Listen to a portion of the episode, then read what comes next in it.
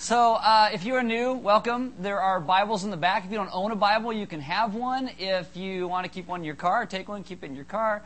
Uh, if you forgot one, you can use one this morning, whatever you want to do. There's sermon notes on all the communion tables around the room. Just to let you know, uh, softball, for all of you that are now interested in playing softball, because we haven't talked about it in such a long time, but our softball signups are again here. They are going on. We're going to have Monday night teams and a Thursday night team. So if you couldn't make it to Monday, now you can do Thursday. So, and uh, our thank you. It's kind of funny. Our E2 team won like their first game on Monday night, and our E1 team lost their first game Monday night. I don't know why that works the way. Oh well, whatever. Feels like all lost. Whatever. But anyways, this is Britt. He's kind of the overseer for all the teams. He does the softball ministry here. Put your hand up again.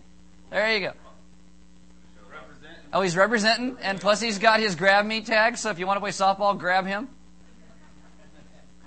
Oh, I, seriously, you guys are gonna be a tough crowd today because you're not very boisterous and happy. Uh, I'm telling you. So if you if you did come to CTV and you were a volunteer at CTV, thank you so much because we couldn't have made it happen without you. Uh, I want to introduce you to Nicole. She's coming up. She was one of the team that went with us to Haiti, so I asked her to share this week as well, so you can know what happened and then maybe kind of point you guys in the direction of going to Haiti when we go again later this year. Um, our primary um, goal of being in Haiti was the three of us were kind of going to observe and capture what GCOM, um, God's chosen um, ones ministry, is doing in Haiti and kind of their heart for the Haitian people, and then bring that information back to you and the U.S. and to help raise money and awareness for their ministry. The primary focus of GCOM, um, I'm going to call it GCOM because it's short for God's chosen ones, ministry is the focus is helping the children of Haiti because they are, like Luke was talking about last week, the future. And that's through um, medical donations, sponsoring a child, um, the feeding program, helping um, in orphanages, and going on mission trips. So in um, January of this year, as most of you know, uh, Haiti was struck by an earthquake that killed thousands of people and pretty much destroyed a lot of their structures. And there's a lot of rubble in Haiti. And so the ministry of kind of has, has kind of changed their focus um, to earthquake relief. Um, the earthquake killed 1.5 million people and left most of the people in tent cities. Um, there is a slide with a picture of, I have two pictures of some tent cities in Port-au-Prince. There's one of them. You can go to the next slide. Most of the people are living in structures like this, which actually isn't a structure, it's a tent. Um, I saw a lot of them that had U.S. markings on them, so we definitely donated tents to their country. Um, they're living in these tent cities all over all over Haiti, and there's um, close quarters, obviously, and a lot of um, illnesses can definitely be transferred easily within the tent cities. So while we were in Haiti, um, our group specifically went into two tent cities within the country. And the group we were with, the next slide is a picture of the group. Um, a group of about 25 other individuals from all over the country joined us um, two days after we were there. And this group was made up of different individuals of different ages, um, pastors, dads, moms, um, high school students who basically felt this year that they wanted to go to Haiti. And so they Googled a Christian organization in Haiti and found GCOM, bought a plane ticket, and showed up. It was really amazing. Um, there were definitely nurses on the trip within that group, and they all brought with them one extra suitcase or some form of luggage with supplies in that to donate to Haiti and um, they would spend time during the night taking inventory of all the supplies they brought and um, getting it ready for the tent cities the next day. So you can go to the next slide. So here, here's a picture of one of the nurses and one of the translators. We had four translators with us pretty much the entire time on the trip, which was really nice because I don't speak French and um, they would basically meet with um, a Haitian that would come into the tent city or would come into the tent when we were in the tent city, and they would communicate with the nurses that there were medical needs, and then we had supplies that we could help to um, take care of whatever the need that it was. We saw everything from HIV to um, just headaches from dehydration, not getting enough water. So, Haiti is obviously a poor country, and they can't afford um, pretty much any form of medication. Gary, the co-founder of GCOM, was telling me that Advil is thirty dollars a bottle, where in the U.S. we can get it for under five dollars. So common things such as Advil is something that they can't even afford. Um, we can go to the next slide. So also, Gary, when I was in one of the tent cities, yeah, those are the supplies that we were taking inventory of the night before. When we go into the tent cities, we um, We'd also passed out sandwiches, drinks, protein bars, soap, shampoo, combs, shavers, um, just common toiletries that we don't even think about in the U.S. are so huge for them there because they might be sharing one bar of soap for a huge family or multiple families, and that might be the only bar of soap they have. So you can imagine the smell in some of the tent cities um, was pretty strong. So yeah, as I was saying, Gary was telling me that Haitians are eating as little as four meals a week and when I, the second tent city we went into, he was showing me what looked like this mud patty, and it was basically dry compounded dirt. And he said that that's what they're eating to stay alive. So they're literally eating dry dirt. Um, you can go to the next slide. So the most joyful, the most enjoyable part about being in the tent cities is playing with the kids, and um, they're they're really excited to see you and play with you because they probably don't get a lot of attention. They're pretty much running around free. I doubt their parents know where they are. They have free rein of the tent city, and they're really excited to play games. You can't obviously um, speak with them because they speak French, so if you don't have a translator pre- present, it's a little difficult. But they like to sing and dance, and they like to pick on the Americans to go into the middle of the circle and sing and dance with them. Um, and they had a lot of fun with us. Yeah, that was the second tent city we went in. So, story of the second tent city. Um, going into this specific one, um, our van had to drive through the city to park in the back. And as we were driving through, I noticed that there was literally like a herd of kids running and chasing after our van. And we we stopped and pulled in, and up on the hill, they were all standing there, like jumping up and down and raising their hands and clapping. And literally, we got out and we were just attacked by all of them wanting us, wanting them to pick us up, or wanting to pick, um, wanting us to pick them up and chase them and run around with them. So it was really humbling to see just how excited they were that we were coming to visit them. Um, you can go to the next slide. This is my last slide. The receptiveness of the Haitian people was really really overwhelming. I was really surprised by how much they were appreciative of us coming in. Sometimes Americans aren't perceived the best in other countries, and our aid isn't always perceived by the best, but they were really, um, really thankful uh, for just basically coming over and seeing them. Um, Gary, again, the co-founder of GCOM, was telling me that the Haitian people as a whole feel forgotten.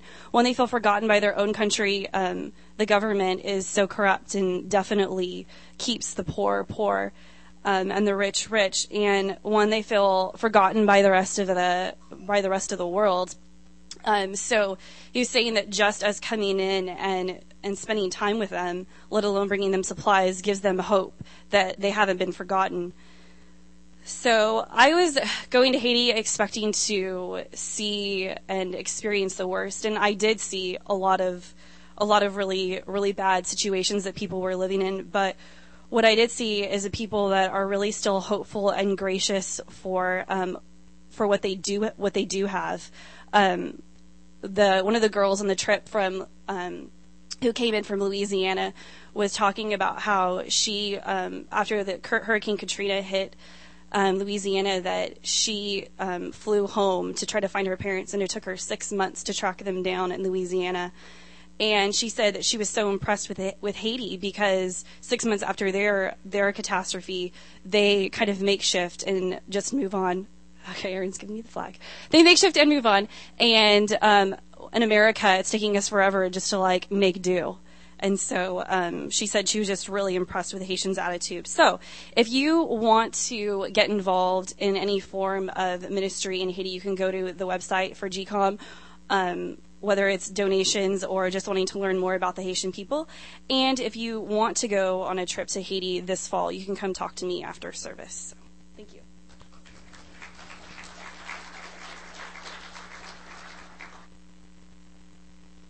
Uh, two to three families live in every one of those little tents. It's kind of crazy. And they are. They're just they're just the nicest, sweetest people. People in America. Seriously, I got back, went to Subway. I was in the States 30 minutes, and the people at Subway tweeted me like garbage. I'm like, it's all right. Go back to Haiti. At least they're nice to me. Um, so anyway, yeah, if you, if you are interested in going, we'll be doing a trip probably later this year. You can talk to Nicole. I think she's going to be the one that's heading up that trip. And if you want to actually meet Gary, one of the co-founders of GCOM, he will be here in a couple weeks, and I'll introduce him to you as well. Uh, so we did do CTV uh, this this week, and I just have to tell you a, a funny, not so funny little story. So my job on the first night we're doing games, and my job is to man the water cannon station. I did not ask for the water cannon station. It was given to me. It was a gracious gift of God given to me. So at the water cannon station, everybody thinks I just want to get them all wet, which I do, but I was still placed there by the person in charge of CTV, which was not me. So as I'm shooting everybody down with the water cannon, it's so great and wonderful. People get the idea, oh, we got extra water balloons. Let's throw them at Aaron. So Aaron, in retaliation and retribution, starts throwing water balloons back. He can't hit anybody. And then Jeremy Denton right here, after throwing stuff at me, is standing next to the door and I go, oh, boom, line, no lob, just straight line drive, like two feet from him, little girl, whack, back of the head. She does this. This is what it looks like. No, no, then, then, then see this. And I'm like, oh, she's like, get away from me. It was just terrible. So this this morning, as this is going to totally relate to this, my whole message this morning. It's all about Jeremy and the evilness of who he is. Why don't you guys stand there? You're reading God's word. This is the verse I've read a couple times going through. Esther We'll come back to it. This is Matthew chapter 5, verse 43 and 44, and it says, You have heard that it was said, Love your neighbor and hate your enemy. But I tell you, love your enemies and pray for those who persecute you. Let's pray. Father, this morning I ask that you would make us into a people who do pray for those who harbor ill intent for us. That we would let that slide off of our hearts so we could live in the freedom that you call us to live within. Amen. Have a seat. We are in week 9 of Esther. We are over halfway through. If you have a Bible, you can open to Esther chapter 5.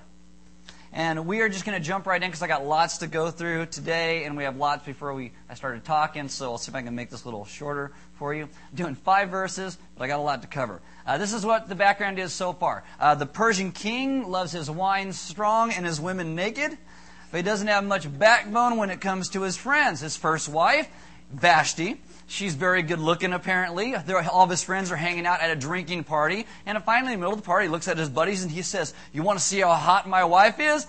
Vashti, come out here naked. And Vashti says, I don't think so. So what does the king do? He's all, that's it. She doesn't listen to me. I'm getting rid of her. He gets rid of her and he says, now I need a new queen. What should I do? So all of his buddies say, why don't you get all the best looking virgins from throughout the Persian Empire, give them a year's worth of beauty treatment. They can come and spend one night with you. You can pick the best one. And the king says, my friends are brilliant. This is the most amazing idea I've ever heard, so this is what he does. And then so he ends up making a young Jew named Esther his next queen, but he does not know she is a Jew then what you see is there's a subtle confrontation between Esther's uncle Mordecai and the king's advisor Haman.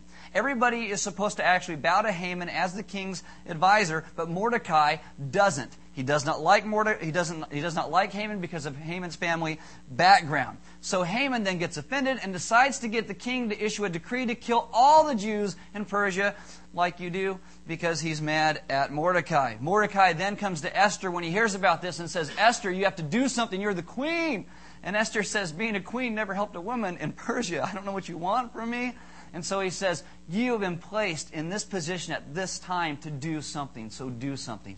And Esther says, Okay, tell the people to fast, to pray, and I will try and do something. So what happens last week is Esther starts to set her plan in motion. She invites Haman to a meal with the king. At the end of the meal, she simply requests that Haman comes back for another meal. Haman thinks he is being honored, but Esther is setting it up so she can get the king's wrath leveled at Haman. So Esther chapter 5 verse 9, this is where we start. Haman went out that day happy and in high spirits. He's very happy because he just ate a lot of food with his buddy the king. He's going back the next day for more food. He's thinking, Esther really likes me. Now, there's a lot of ancient commentaries that believe that Haman wanted Xerxes' position. And that if he would have killed the king and taken Xerxes' position, he would have had to taken some of Xerxes' wives as his concubines to show, yes, I have conquered. So he might even be thinking in his mind, oh, Esther likes me. I could take her as one of my concubines, and she must be the hottest woman in Persia. But when he saw Mordecai at the king's gate and observed that he neither rose nor showed fear in his presence, the Hebrew actually says he does not rise or stir, so doesn't show any acknowledgement of Haman actually walking by him. He was filled with rage against Mordecai.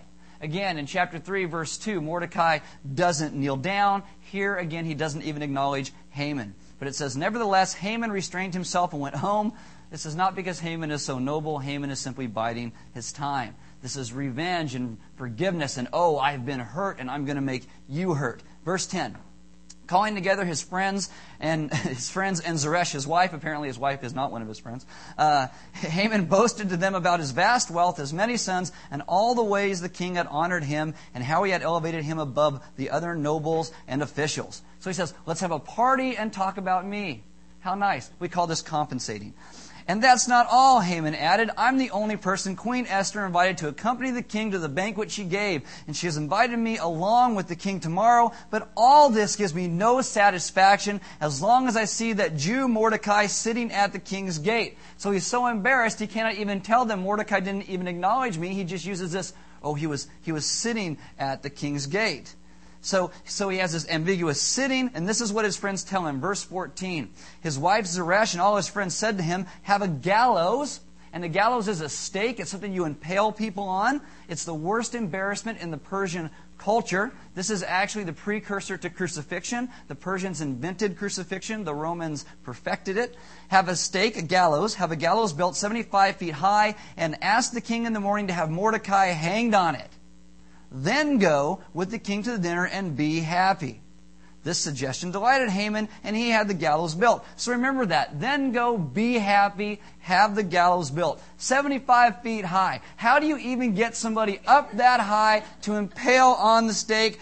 I, I don't know. So today we're going to look at two people, and I think because they all relate. We're going to look at Haman, the enemy of the Jews, and a guy who was a Jew named Samson because they both have the same attitude, and I believe it's the same attitude that we have a lot of the time. They both get offended, and they sought to bring about destruction because they were offended. The issue is when you're hurt, do you get revenge or do you offer forgiveness? And I can think of no better way to illustrate this than have you turn to Judges chapter 15. Like, oh, Judges 15. This is what do you do with the wrong that someone has done to you, even if it is just perceived like Haman. How to forgive is something we all need to learn and know about. And so I'm going to talk about revenge in this as well. And when I say the word forgive people, most people's minds go to, well, what about, but you don't understand, they did this and it was like this and they don't really care. Let me just do a couple things about, re, about forgiveness before we get to this section so you know where I'm coming from. So you don't think I'm saying something I'm not. The first thing is this forgiving is not condoning. Forgiving is not condoning. You are not condoning someone's actions or someone's abuse by forgiving them. Forgiving is setting someone free in the depths of your own heart to resolve for you to live free from bitterness and anger. Jesus set you free. He wants you to live in freedom and not bondage. This is different than condoning what somebody did. Secondly, forgiving is not forgetting. If they do it 20 times, it doesn't mean you forget. It means that you forgive. Some people are toxic and dangerous, and you may need to set up strong boundaries in your life against them. You set them free so you don't have anger and rage in your heart against them. You can still remember what they've done so you don't place yourself in that same situation again.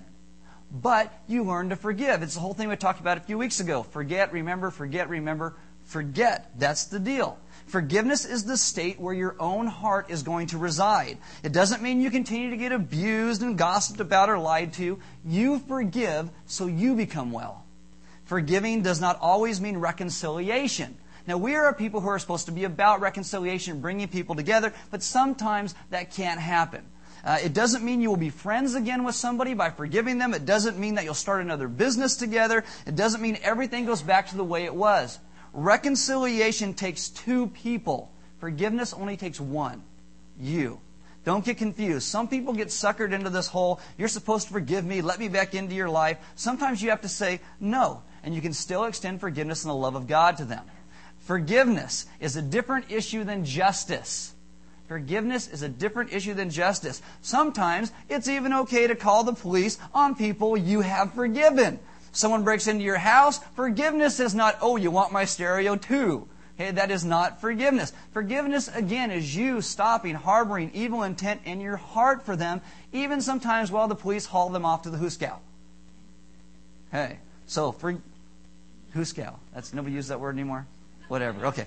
So forgiveness is not condoning, it is not forgetting, it does not always mean reconciliation, and is a different issue than justice, but forgiveness is personal. It is personal.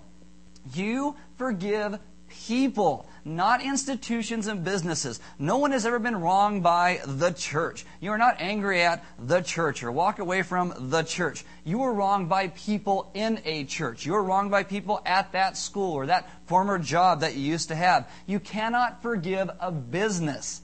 It is someone in that business you need to forgive. Forgiveness is personal. You with me so far? Okay, and forgiveness is a process. It is a process. You this morning may be irritated and harboring something against somebody for like 10 years. And maybe your step this morning is just, I will not kill them today. And, that's, that's a good first step. It is a process. You know, baby steps are always good. It's progress. If you've had garbage in your life for years, it's hard to forget that in just 10 minutes. Sometimes forgiveness isn't just setting someone free, it's the realization that you have become a certain type of person because of your unforgiveness. And you will have to unlearn that behavior as well, one step at a time. So Haman, he is a guy, he is stuck at the over the top reaction. I'm going to get even with everybody. I will show them. They'll learn not to mess with me, like Jeremy when he throws a water balloon at me. He'll learn not to mess with me. So in Judges 15, you get a day in the life of a guy named Samson. He is a dude. He probably has a raised truck and chews tobacco and had Ted Nugent hair and too much testosterone. This this is Samson, and there's a whole lot of background in this, but I'm not going to give it to you. I just want you to spend a day in the life with Samson. Judges 15, starting in verse 1. Later on, at the time of wheat harvest, Samson took a young goat and went to visit his wife. I don't get that, apparently, guys. Take a goat when you go see your wife. They might like that. Kind of freaked mine out, but whatever. He said, I'm going to my wife's room. And you're like, with the goat? That's kind of weird.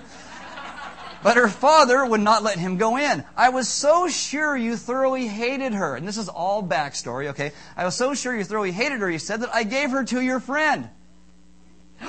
Isn't her younger sister more attractive? Take her instead.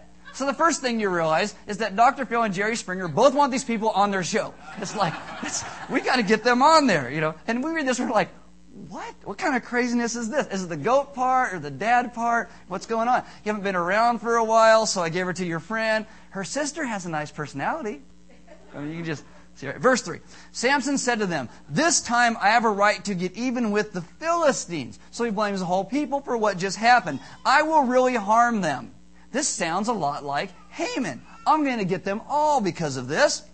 So he went out like you would do, and caught 300 foxes and tied them tail to tail in pairs. He then fastened a torch to every pair of tails, lit the torches, and let the foxes loose in the standing grain of the Philistines. And I think he must have got the instructions off the internet, because the only place you get instructions for things uh, like this. He burned up the shocks and the standing grain together with the vineyards and olive groves. Now, have you ever seen a fox? Yeah, okay. They're quick and they're cocky, and I have no idea how you'd catch one without a bear trap. But he catches 300, ties them together, takes the torches, runs them through the field, burns down all their standing grain. This is their major source of income and food. But it's also more than food.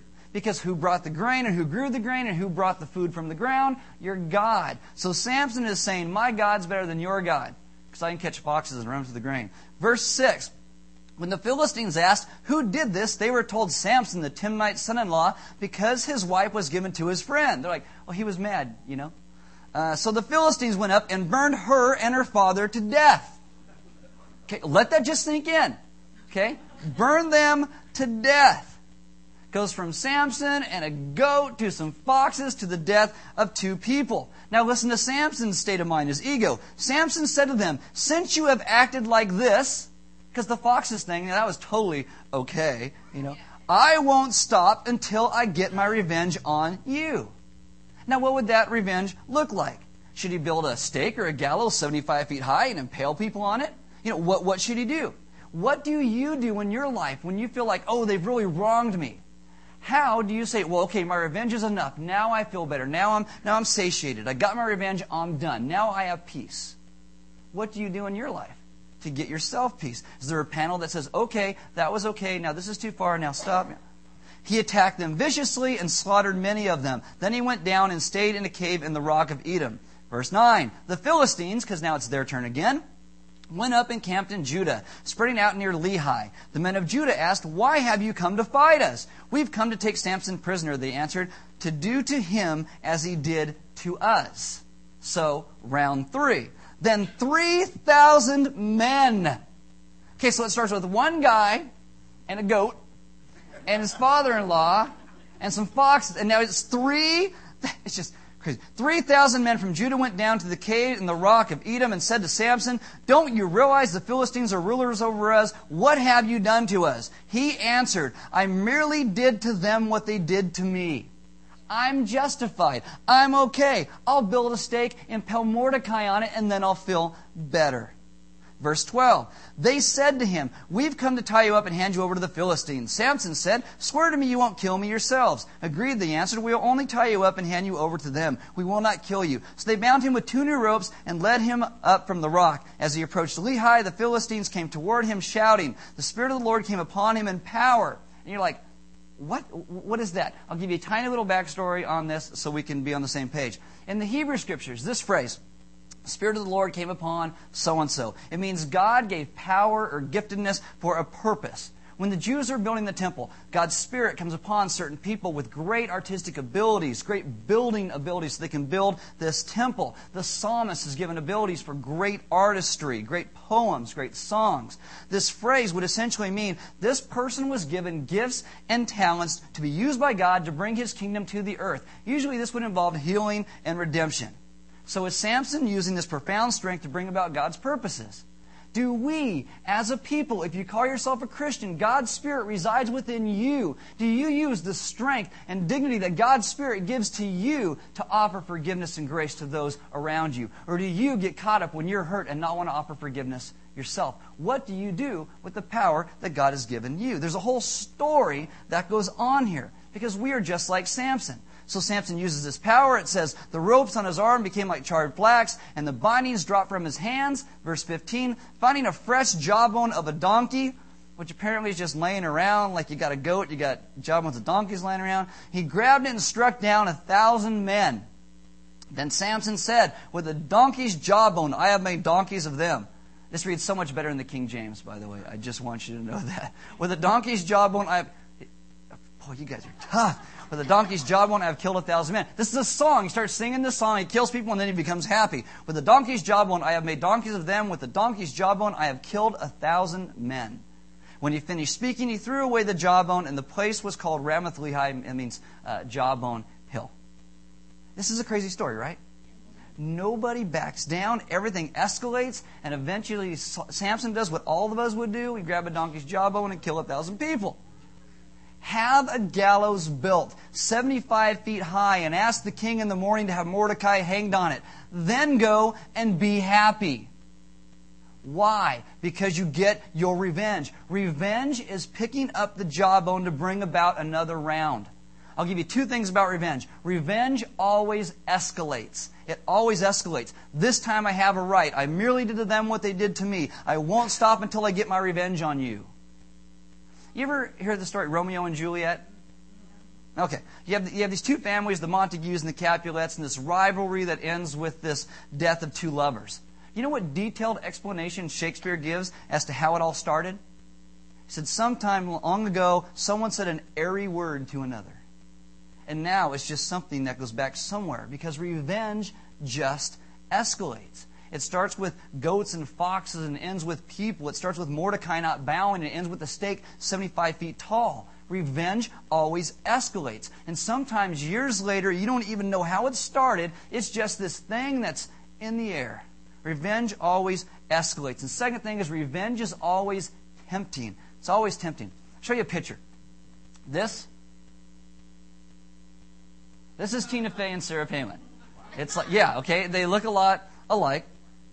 Right? It's like, who's who? exactly. So there were some skits that Tina Fey started to do during the last election. Some people thought they were, I thought they were kind of funny, but, you know, other people didn't. And, and they started, all these bloggers start saying a, a whole bunch of stuff. And this starts going to a place that is beyond, I don't like politics. It goes to, you're vile, you're nasty, to very inappropriate things about women. Now, so, so bloggers make all of these comments, and what happens is Tina Fey actually wins an Emmy. And I want you to watch the clip of when she wins an Emmy. This is it right here.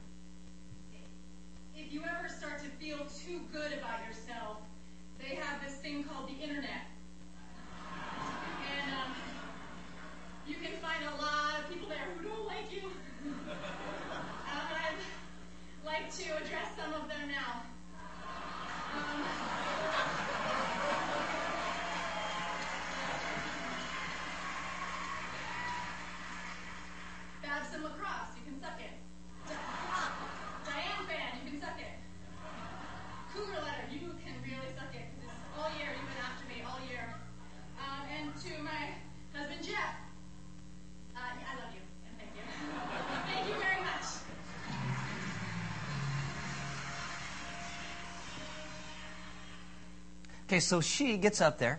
She addresses them by name. What does the crowd do? Yeah. They cheer. They cheer. Why? Why? Because revenge is always tempting. Revenge is very tempting. Emmy, national TV, it feels good. We all watch it and we think, yeah, you go. Revenge is intoxicating. It feels good to let other people know you're not going to be pushed around. You hurt me, now here's what's coming to you. I'll call you out on national TV. It's like, you guys ever play that early game Pong? Very hard rules, right? Ball in the middle, pong, pong. If you have the really expensive one, it speeds up the more you pong, pong, harder and faster. That's what this is. It's like Samson, Tina Fey, Romeo and Juliet, Haman, Mordecai. It's Pong, back and forth. Samson is primitive. He is barbaric. He is brutal. I merely did to them what they did to me. This time I have a right. I'll show you. Haman and Mordecai, they're in the pinnacle of refined society. Have a gallows built 75 feet high and ask the king in the morning to have Mordecai hanged on it. Then go to the king to the dinner and be happy.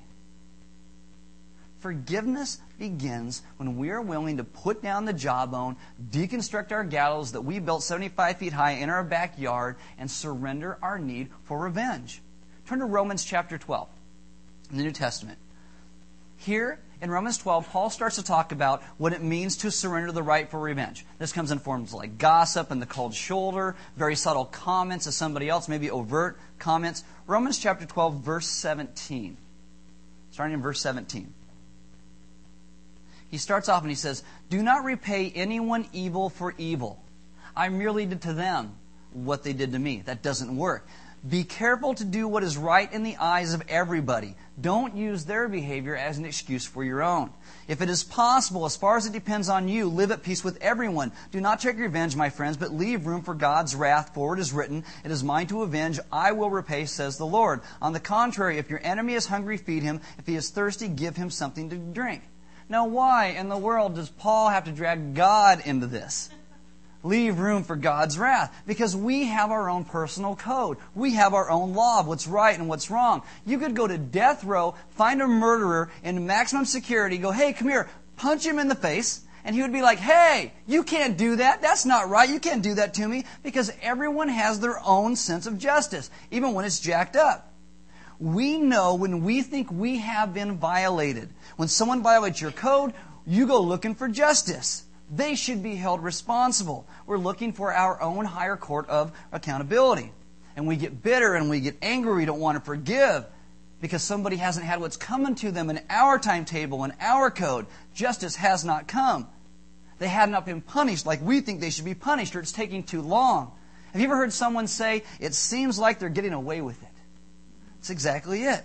So then we go to revenge because we don't trust any higher law than ourselves. We grab our jawbones, we build our gallows, we go on TV, we gossip to our friends.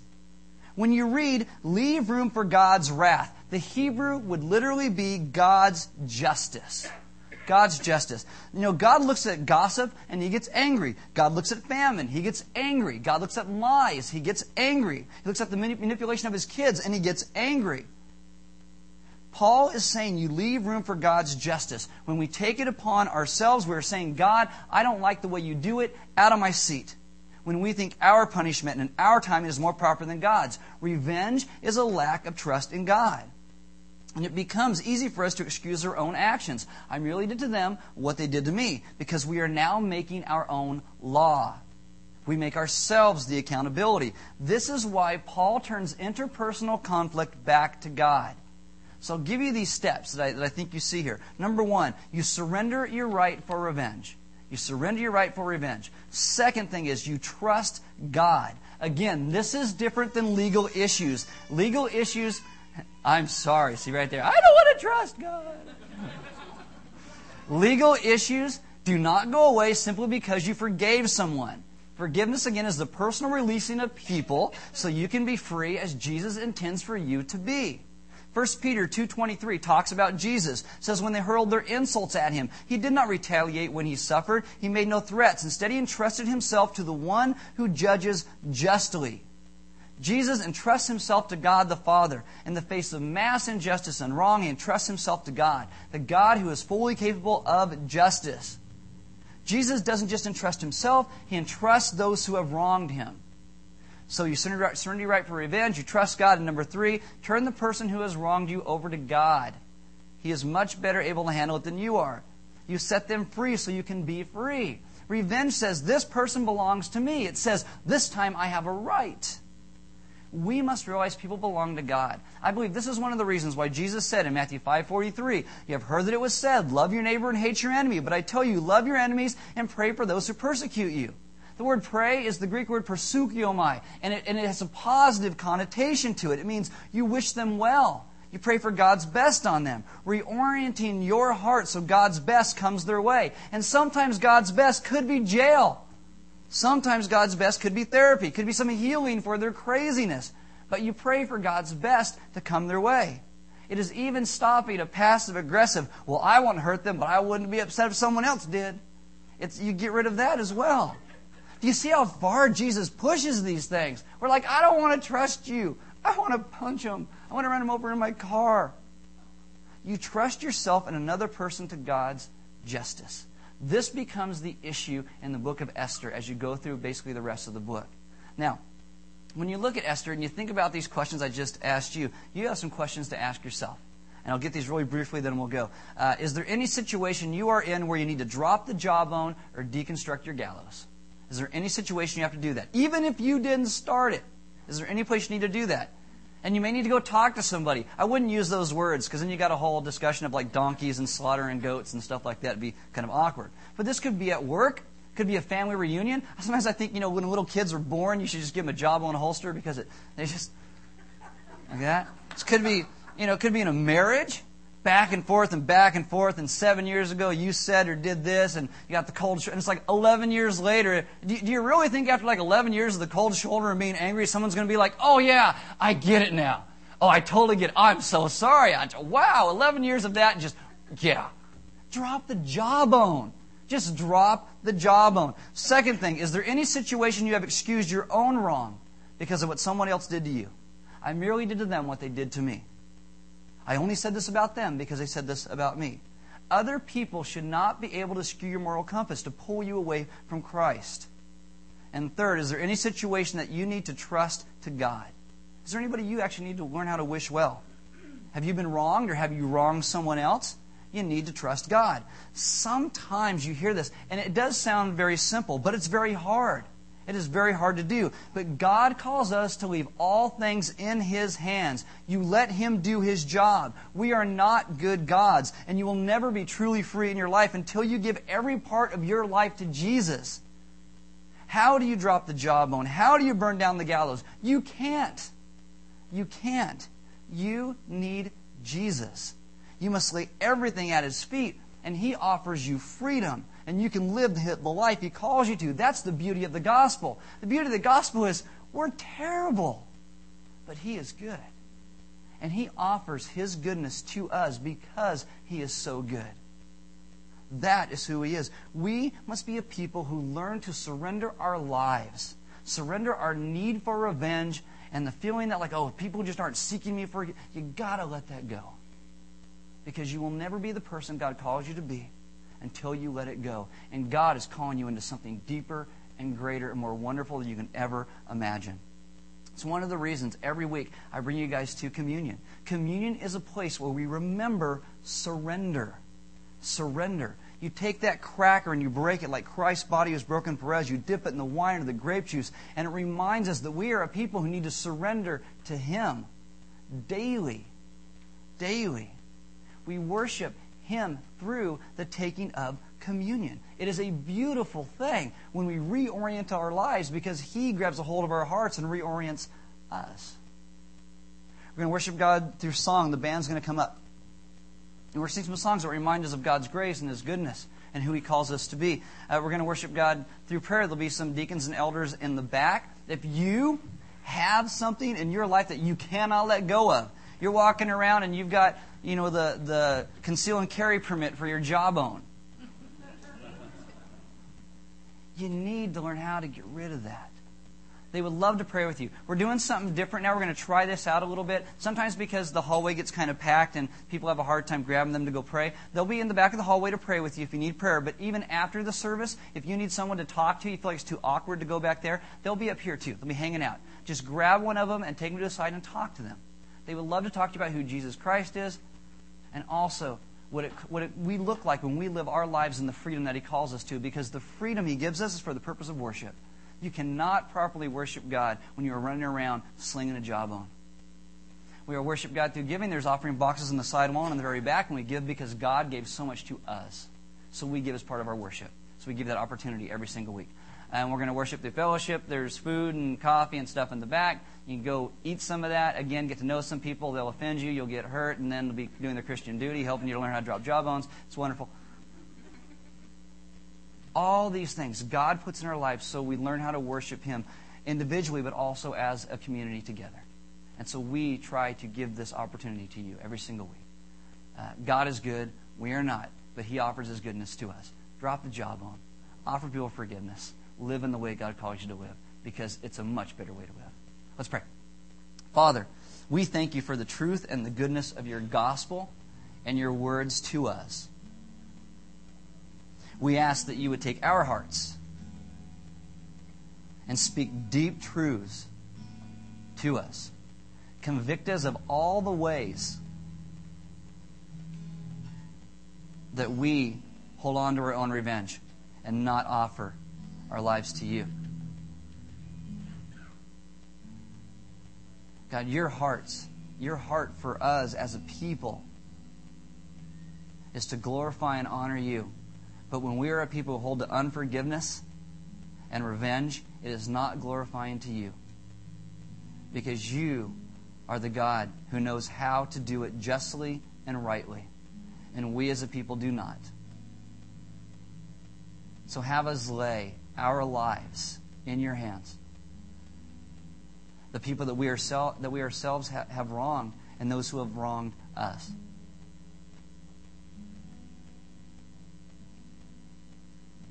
Be our refuge and our strength and our hope so that we can be a people of refuge, strength, and hope. Thank you for being such a good God to us. Amen.